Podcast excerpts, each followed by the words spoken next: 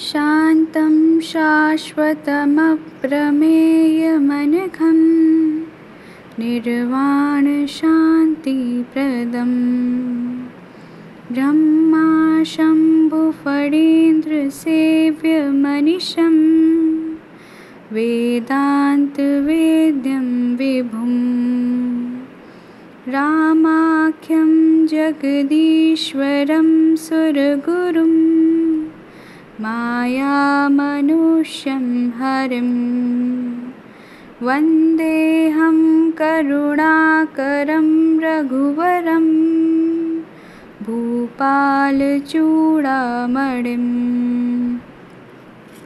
नान्यास्पृहा रघुपते। हृदये अस्मदीये।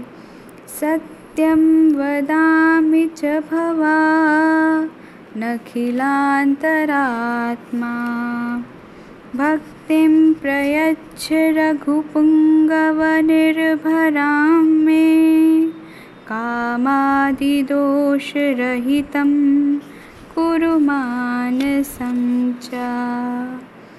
अतुलितबलधामं हेमशैलाभदेहं दनुजवनकृशानं ज्ञानिनामग्रगण्यं सकलगुणनिधानं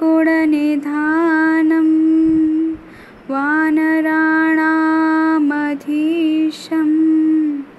रघुपतिप्रियभक्तं वातजातं न